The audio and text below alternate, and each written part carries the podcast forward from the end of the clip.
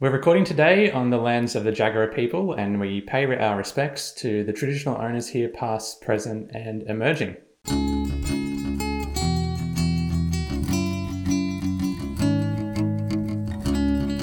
Hello everyone, I'm Tim. I'm a digital marketer and small business owner. Welcome to Beyond the Rona. Hi everyone, I'm Andrea. I'm a former registered nurse and midwife and a community advocate. And we're on a journey to find what our community members think are the big problems and big solutions now that we're emerging from the pandemic. And today we're chatting with Nic Robertson, a high school teacher and entrepreneur. Thanks so much for joining us, Nic. Thanks, Tim. Thanks for having me. Hi, Andrea. How are you? Hey, I'm doing well, thanks. Good. You've been a teacher, Nic, for 13 years, right? Yeah. And can you give us just a really kind of quick overview of your teaching career? Sure. Well, I started teaching because I used to be a chef. I used to travel the world with Cirque du Soleil, and one of my jobs was to teach the young performers how to cook. And I just loved it. I loved teaching them and seeing their journey. So when I got back from working overseas, I started my degree in teaching, and ever since then I've been teaching at schools in Logan, Brisbane and the Gold Coast. But yeah, so quite a diverse array of experience, I'd say. Yeah, and you've also got a side hustle. Yes. You're the founder of an app called SwapU. Not in the education space, but tell us about that. Yeah, thanks, Tim. Yeah, so SwapU is all about it's about swapping. So my belief is that we have so much stuff in the world, we have so many things, and we hold on to them beyond their use. So when we can't sell things, we just hold them. We keep them under our beds or in our garage, and we don't move them. And eventually, along comes hard rubbish day, and we throw them away. When in fact, there was so many times that we could have swapped them and got new experiences. Swapped a basketball for a hockey stick and started a new sport, or swapped a dirt bike for a jet ski, or tried something new. But because we have cash in the way, which seems to be the only way that we want to trade. If we swap and trade instead our goods, then, it's my belief that we can have a much richer experience in life that's not locked behind money.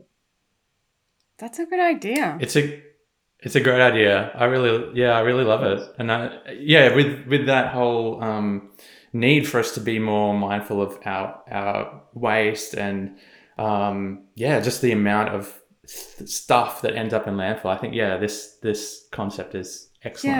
Yeah. So really good. And it gives, like, I know with kids too, because they kind of have seasons where they want to try different things, you know. So it's sort of like, oh, this time I want to try archery. Oh, this time I want to try, you know, rollerblading or whatever, you know, and they kind of have seasons where they want to try something, but then it stops. And kids too, you know, don't have money, and you know, you'll often see kids trade Pokemon cards, and, you know, marbles when I was a kid, or whatever it was. Yeah. You use what you had as your currency, and there's nothing stopping us from being able to do that. And now, when we're older, ownership sort of puts everybody wants to own something, but I think if you buy something once and swap it 10 times, and it's like you've got 10 different things. Don't let the item own you. You know, that's the old saying. Yeah. Yeah, that's good. Yeah, great. We'll put the links in the show notes to that. But I guess to take us back to education, we're recording this in December, and although this episode won't be live until January. Right now, there's a story out in the Courier Mail talking about this headline of dire teacher shortages in Queensland, and, you know, very sensational kind of numbers in that. This is kind of connected to, you know, the Queensland state government mandating, you know, double dose vaccinations in teachers. But now, since you're on the show, Nic, I really were interested in your thoughts on this, and what are you seeing kind of on the ground? Well, yeah, I think a lot of that is beat up to sell newspapers. My opinion based on my experience, which is that I haven't seen or heard of anybody who is giving up teaching because of the mandate. I mean, it's something that you know. I get every flu shot, and everybody, lots of people do it, and it's very common with teachers to get flu shots because kids are so full of germs. I remember the first time my first day on a teaching prac, a kid sneezed in my face, and it was just a kid thing, you know, they didn't mean to do it. It was a very, very small child. I was sick for, I think, probably 2 months because my body had never encountered this. You know, I'd build up an immunity. Germs. Kids' germs. So we have a strong culture in teaching of already being vaccinated for lots of things anyway. I don't see that happening, but that's a personal choice that everyone's allowed to make as well. But I can't see it. I can't see there being a dire shortage. Yeah, it's probably lots of other reasons that teachers leave. I love teaching, but it's a challenge. I think they are like an older cohort, aren't they? Like, isn't it an aging profession? Kind of like nursing. Yeah, and so you do find several years ago actually they were paying teachers to leave the profession because it becomes a job where passion is so important. And they were finding that people were just staying in the job because that was the one job they had, but they didn't really want to be in there. So I think it was about eight to 10 years ago, they were paying teachers $50,000 as an early retirement benefit. So there are many reasons that teachers leave, and this for some people might be the straw that breaks the camel's back, but I wouldn't say it's the lead. It's going to lead a mass exodus. That's only a personal opinion. What I was getting at, though, was like I heard during the pandemic that the teachers were upset that they weren't given PPE, protective things like, masks and things like that, that and that they felt that they weren't being protected from, children passing on these COVID, for example, and that they weren't, they weren't being looked after, especially like way back in March at the beginning of 2020, where they had the outbreak originally and they were deciding whether or not to shut the schools, and they said, oh no, children don't pass on COVID, they don't transmit COVID, so you can keep the schools open. And so teachers, they were talking about teachers being kind of feeling let down that they weren't being protected, saying, oh, we've got a lot of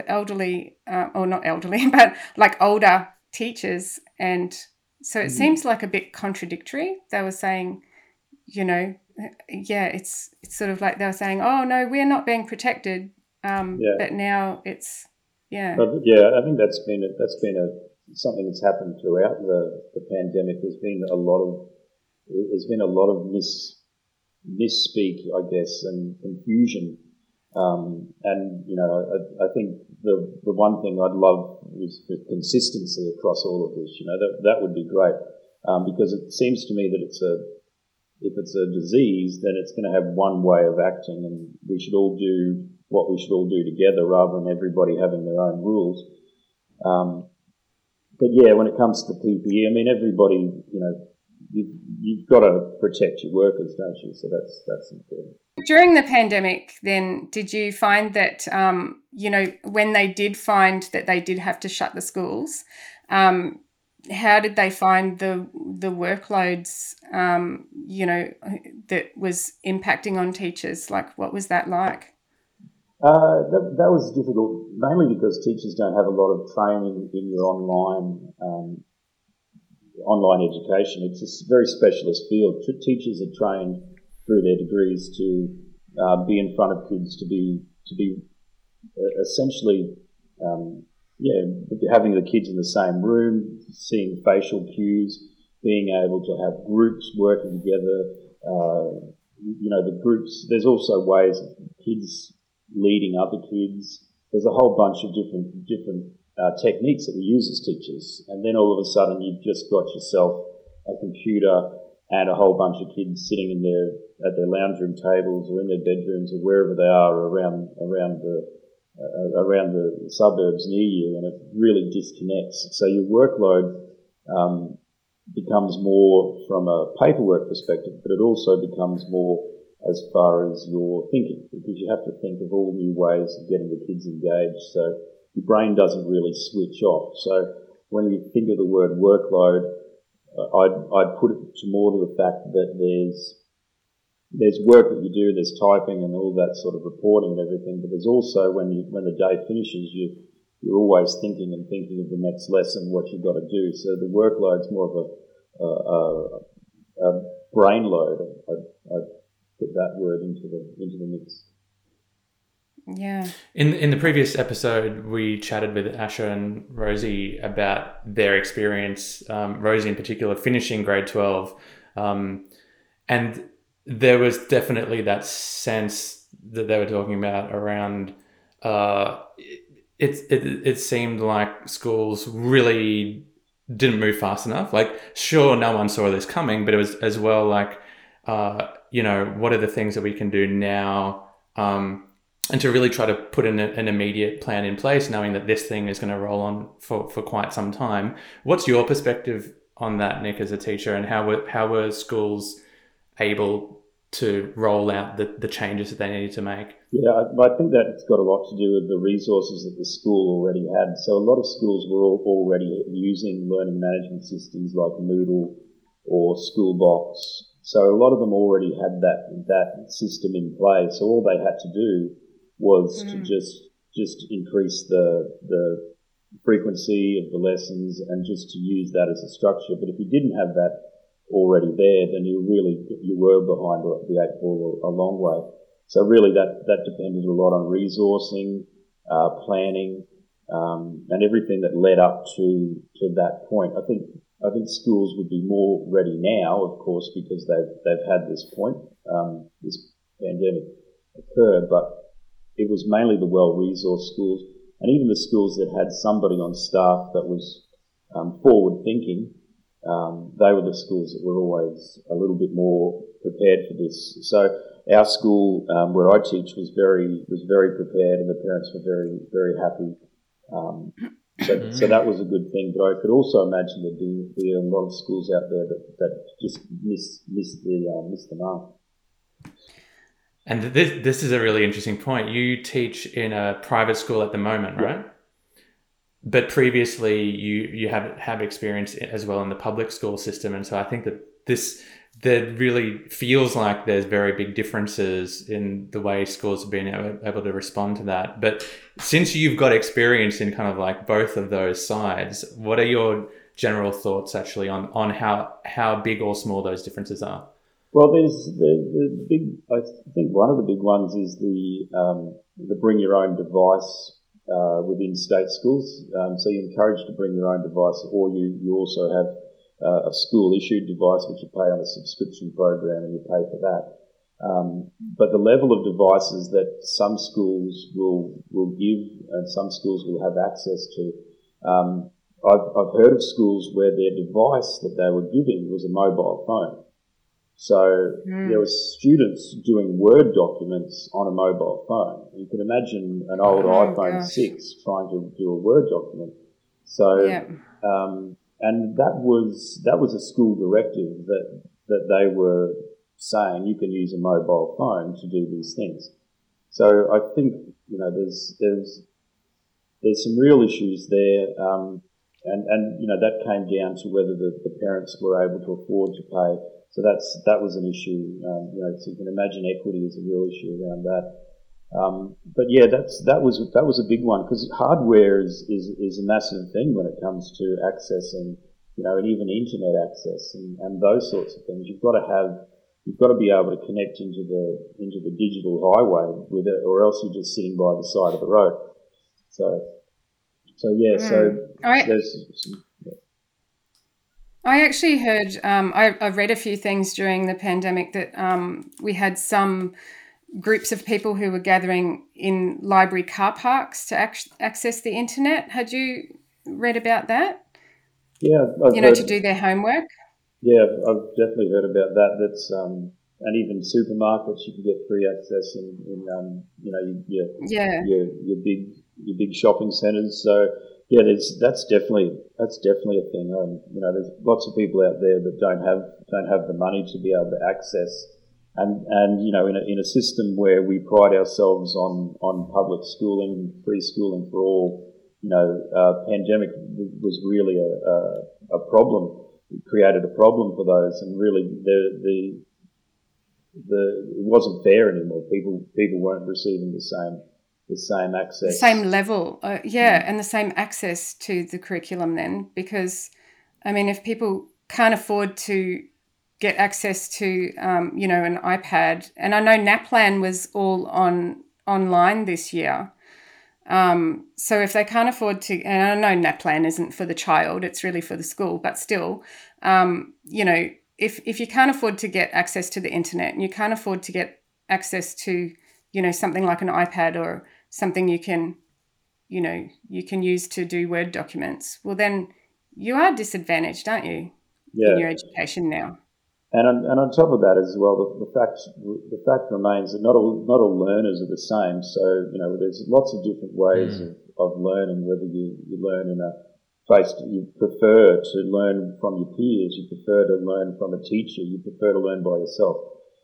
This pandemic had everybody learning the one way. You all had to learn. Essentially, you relied on being a self-led learner.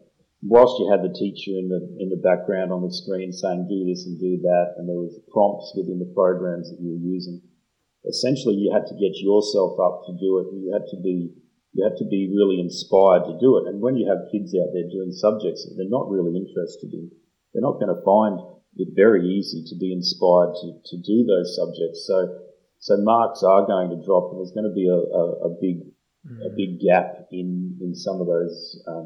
Some of those subjects moving forward, because computers can't do it all. You have to have a teacher in front of you. And I know lots of people say, you don't, but we are humans. We have to have human interaction. And the feedback loop when a teacher's standing in front of 30 kids, what they're seeing is like an air traffic controller. There's so many things happening. Yeah. So much information coming back and forward, and you're juggling a lot of things, but it's a rich environment, and kids are learning all the time within that environment. But when you put them in front of a screen, and as unfortunately we had to do, there's going to be some things which are going to suffer. And in a lot of cases, I couldn't imagine myself doing grade 12 last year or this year. Last year would have been worse, but this year it would just be such a massive challenge. Yeah, I found that really interesting that, they kept a lot of the, like, apparently, I mean, they kept a lot of the special schools open so that, I'm not really sure the reasoning behind it, but I think it was so that they could keep sort of respite going more than anything. I'm hoping that we kind of move towards inclusive education. Have you heard of this before? No, yes, like yes. Where we kind of move everybody into the same school. I know that with the pandemic, you didn't have any naughty kids in your classroom then, to sort of like, did you feel like it was maybe better because you didn't have everybody in the classroom? I don't know. What are your thoughts about all of this stuff? No, it's very... No, if I wanted to be for myself, I love working with kids. That's why I got into it, from the circus and all of that. But if I wanted to just, be on the keyboard all the time, I probably would have taken a different job. To be a teacher, you've got to be interested in working with kids, and naughty kids are part of the job, and they're not really naughty. There's no such thing as a naughty kid. They're just challenged in a little, they're just different, there's jails are filled with adults, not kids. Adults are the problem, it's not kids. Yeah. Also sorry, Tim, did you want to go? No, go, messaging that is coming is from teachers, I feel, is quite confusing sometimes, but the major message that we tend to hear is workloads and that the workloads are huge. But then, you know, we get the everyday person says, oh, well, they only work from like 9 to 3 and they get all of the school holidays off. So what are they complaining about? Can you like set the story straight of like what is the message that is the problem with teaching? Well, I actually, because I wasn't a teacher all my life. I hear their story. I hear the other side of the story. We do work a shorter day in many cases, and you know, I'm on holidays right now. I'm on school holidays, and I get about between 9 and 10 weeks holiday a year. So I'm not complaining so much about the workload, and I wouldn't say it's a workload. When I look at a teacher, I'd say if there was an Olympic sport, we're like the sprinters. So we've got a lot to do in a short period of time. So our year is more condensed, it's shorter. So we're doing a lot in a real quick space of time. We've got to get all the assessment done. We've got to get an event organised. We've got to take care of the kid who's just thrown up at the same time as making sure this child over here isn't fighting with the other one. So the workload isn't so much that it's always the same, but during the term time, we go. And we don't, we very rarely work from 9 to 3. We'll always work, most of us anyway, will at least go from 8 to 4. So it's a regular 9 to 5 day, so the same amount of hours. But, I'd say that the workload isn't long all the time, but it's really condensed. And when we are busy, we are very, very busy, and we've got a lot of things to do. But in saying that, I'd look at the term structure. I'd wonder why we have 4 terms. I'd wonder why we go from 9 to 3. Like, so many cars on the road at the same time, every time of the day. Well, why are we still having the same structure for these things when, really we could, after the pandemic, we could have such a different array. There's no reason that we have to keep the school day the same length, because we have online learning, we have other ways of learning, even though it's not perfect yet. But we could do so many things differently. We don't have to have, busy traffic hours at the same time. We don't have to do all the same ways that we've done it. And maybe teachers will be will have changed massively in the next 10 years, and it's exciting. I think that's such a good point. It's like, this event, the pandemic, was like a disaster in so many instances, but has shifted things in such a way that perhaps we can take some learnings from that into the future. There's this kind of like meme online about, the boardroom table and everyone sitting there with their titles, and then there's like a coronavirus bubble sitting in a chair with the job title like digital transformation. And it's like, in companies, in corporations, businesses that have been able to actually go remote, introduce flexible work, and just provide a better kind of experience and better benefits for employees. Interested in this idea actually of schools, and I think that point you make about traffic and, the school drop-offs and pickups, perhaps being staggered and just kind of working differently. Do you think that there's other kind of learning and teaching methods that we can take from the pandemic and apply? Well, yeah, I think there's, you could do a mixture.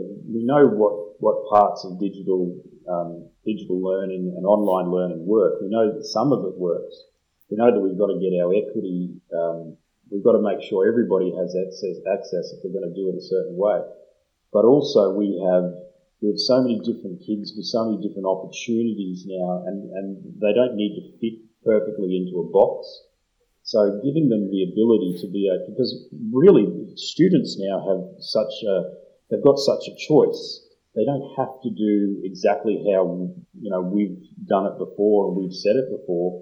They don't have to do it the same way. So giving them more options and being able to cater for their diversity and their learning styles, I think would be a huge difference for us, because there's so many things which are going to change after this there's so many ways that students can express themselves, and jobs that, you know, that they can prepare for by being,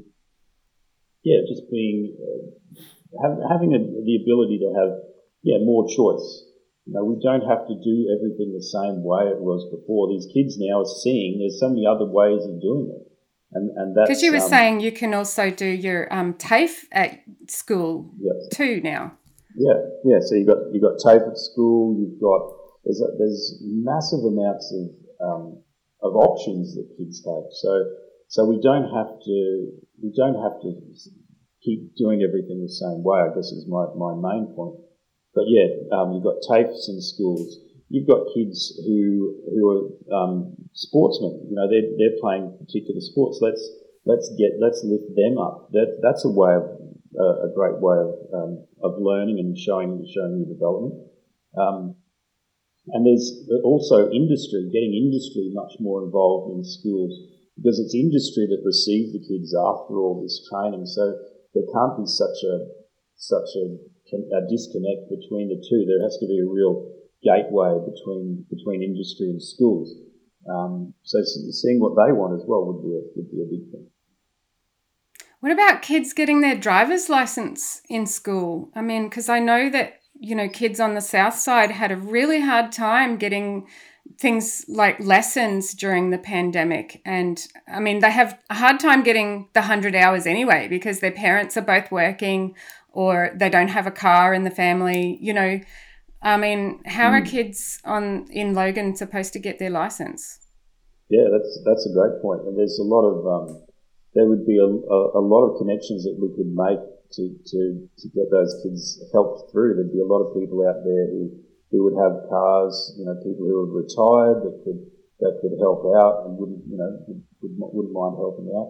I love that idea. I think, and it's in a safe environment. You know, so many kids will get a car and go, okay, you know, I've got a car now, and go off and hurt themselves in it. And we don't want that. We want the whole community to help these kids out and to embrace them into having a driver's license. Yeah.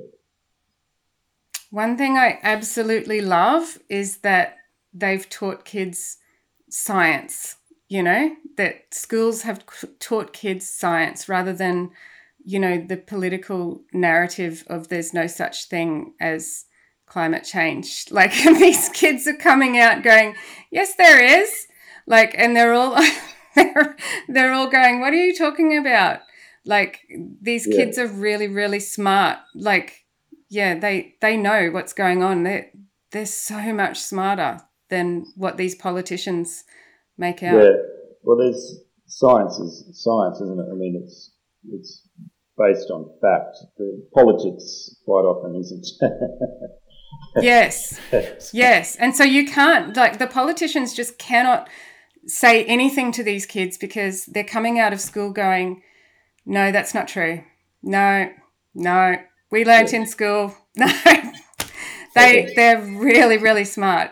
And like you say, with their devices, they can just look up the truth now, you know. So politicians just don't have it over them anymore. No, that's right. And you know, that's all for the best, probably. Definitely. Oh yeah. I feel like it, you know, a well-educated population can take advantage of better jobs, make better decisions. Like, you know, when I hear about things like Germany returning to free, like 100% free university, where it was interesting to hear that, like, we used to have that in Australia. We used to have that, especially for a lot of the politicians that are in now, you know, benefited from, this great opportunity, and then it's been kind of like pared back over the decades. I think kind of like somewhat related to that, and what you were talking about with skills-based and trade-based kind of learning. I guess I will make a general statement, but in the Logan area, certainly trades are still a big component of the pathways that kids have through into the workforce. Are you seeing any other changes? If we just kind of think about Logan, are there any other trends that are happening at the moment? I'd say there's, well, one job that I used to have was I used to run a trade training centre. So trades are very strong because, you know, you can get straight out of school and jump straight into the job, and you're getting paid straight away. So I'm seeing a lot more apprenticeships starting in grade 11 and grade 12, which is good. So lots of kids have identified by grade 10 really, and this has been happening for a while, but they're identifying by grade 10 that they're ready to go into work. So they start 1 or 2 days a week and they're into their apprenticeships. But on top of that, one thing that I have seen as well is those kids who are doing those apprenticeships and starting that, they're already starting to think about what they want to do after their apprenticeship. So they're going, okay, well, I've done this apprenticeship and I'm going to do this for a certain amount of years and then I'm going to jump into the next thing. And I think that, you know, so that might be being a carpenter and then going on to doing engineering or something within the same industry, and they're seeing that because they've got both feet in the same. They've got 2 feet in different fields. One, they're at school, and they're also in industry, so they're seeing the connection between education and industry at the same time. And then they're seeing, okay, well, this is just a part of my life. This is the first part. I'm going to get this apprenticeship, and then I'm going to get on to the next thing because, you know, as we know, we work for about 50 years of our life. If you start working at 17, retirement age is 67, and that's only going to go up. That's 50 years. Yeah. Mm. And when you tell a student that, you should see the look on their face when you tell them, okay, you're leaving school. You've got 50 years before you retire. Yeah. They don't, you know, kids, that's why education is so important. You don't want to be doing something that you hate for 50 years. No, that's Imagine that. You know, you want to be doing something that you love. And even if you don't necessarily love it, you want to be able to enjoy it to the degree where you're not unhappy every day of your life going to work. Because you have to go there every day. Yeah, and people don't want. I don't think anybody really doesn't want to have a job. I think people want to be valued and want to add something to the world, and whether that's, you know, volunteering their entire life or doing something, but they don't really, you know, people don't want to just do nothing. They want to feel like they're I believe that too. Yeah, I believe that too, that people want to work, you know, and I mean, I represent the disability community a lot as well. And, you know, people say that as well, that but I say that as well, that people want to work, you know, given the tools, given the access to jobs, and, you know, that we want to work, we want to make a difference, we want to leave a legacy, you know, we want to actually be able to make an impact on society in some sort of positive way, that you feel good about yourself and that you feel that you're making a positive difference, you know, and that you're leaving something behind, that you're somehow changing the world for the better, you know, and that your reason for being here was, you know, for a reason, that you're here for a reason, that you're not here, that you're a mistake, you know. People want to know that, people want to feel that there is a reason for you making it this far. Yeah, that's right. Yeah. Yeah, 100%. Well, this has been a really great chat, Nick. Before we let you go, though, we want to ask you, what are your 3 big ideas for, you know, how we teach students better into the future, whether that's, you know, improving learning outcomes or indeed your experience as a teacher? Would you have 3 big ideas? Okay, so thought about these and I've just put them down into just single words. So my first one is change. So this is an opportunity for change. It's an opportunity to really look at things and to sweep away what hasn't worked. So change is one. You know, let's move away from the traffic jams in the morning, the things that we never liked before, and let's look at it, you know, differently. Not just traffic jams. I mean, there's so much out there. Second one is connection. Connection is important, and we can connect online, and we can do that. But the fact is that face-to-face connection is always going to be important when it comes to, you know, humans learning from each other. So connections are a massive thing. So keep connection, change, keep connection. And finally, the last one is training, because teachers need to be trained. Kids need to be trained how to learn well if they're going to be doing lots of things online. We can't just throw this tool, which is online learning, into the mix and expect everybody to be fine with it. People have to receive training, and I think that we're close to understanding what it is we're doing now, and training is going to be a big one. But, you know, training and education is huge throughout our lives for so many things. You know, Tim, you know yourself, when you're always learning a new program, there's always something new coming out. You've always got to add layers and layers on top of your education. So training never stops, education never stops. So, yeah, so my three are change, connection and training. That's excellent. Yeah. No, really, really great big ideas. Well, yeah, thanks again, Nick. It's been really great to have you on, and keep up the great work. You know, it's a slog being a teacher, and I think that as in community, it's a profession that is undervalued. But yeah, you're doing an awesome job. So yes, yeah, we do value you. Thank you for taking care of our next generation, Nick. Thanks, Andrea. Thanks, Tim. Thanks for having me. Not a problem. You've been listening to Beyond the Rona. Caption audio is available on our YouTube channel. And don't forget to visit beyondtherona.com to listen to previous episodes or to get in touch with us. Catch you next time.